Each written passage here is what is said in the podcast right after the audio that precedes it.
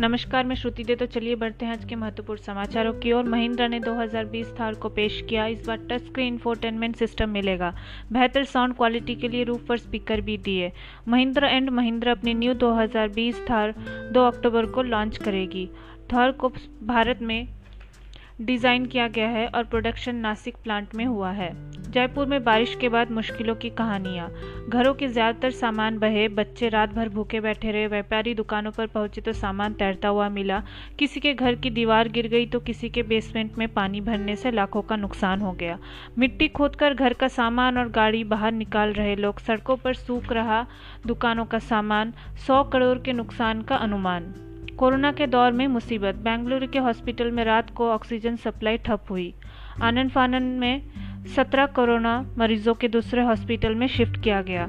16 अगस्त से शुरू होने जा रही है वैष्णो देवी की यात्रा। पहले हफ़्ते हर 2000 भक्तों की एंट्री दी जाएगी।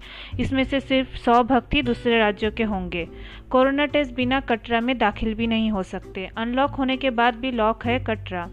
होटल, रेस्टोरेंट सब बंद। मंदिर में यात्रा के लिए बाढ़गंगा रूट से जाना होगा, लौटते वक्त ताराकोट रूट से आना होगा।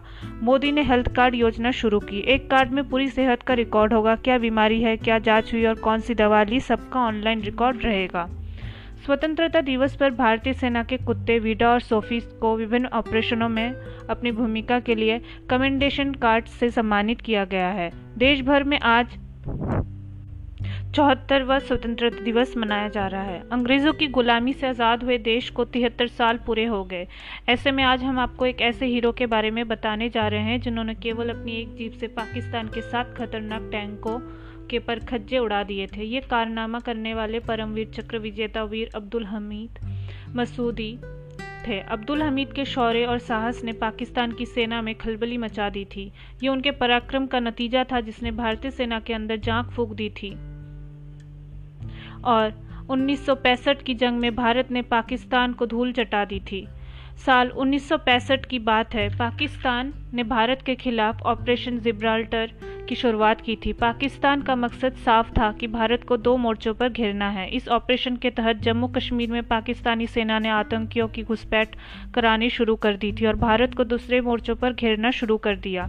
इस दौरान भारत को खुफिया जानकारी मिली कि पाकिस्तान कश्मीर पर कब्जा करना चाहता है और इसके लिए उसने अपने तीस हज़ार जवानों को गुर्रिल्ला वार का ट्रेनिंग दी है। तो इसी के साथ आज का समाचार यहीं ख़त्म करते हैं। धन्यवाद।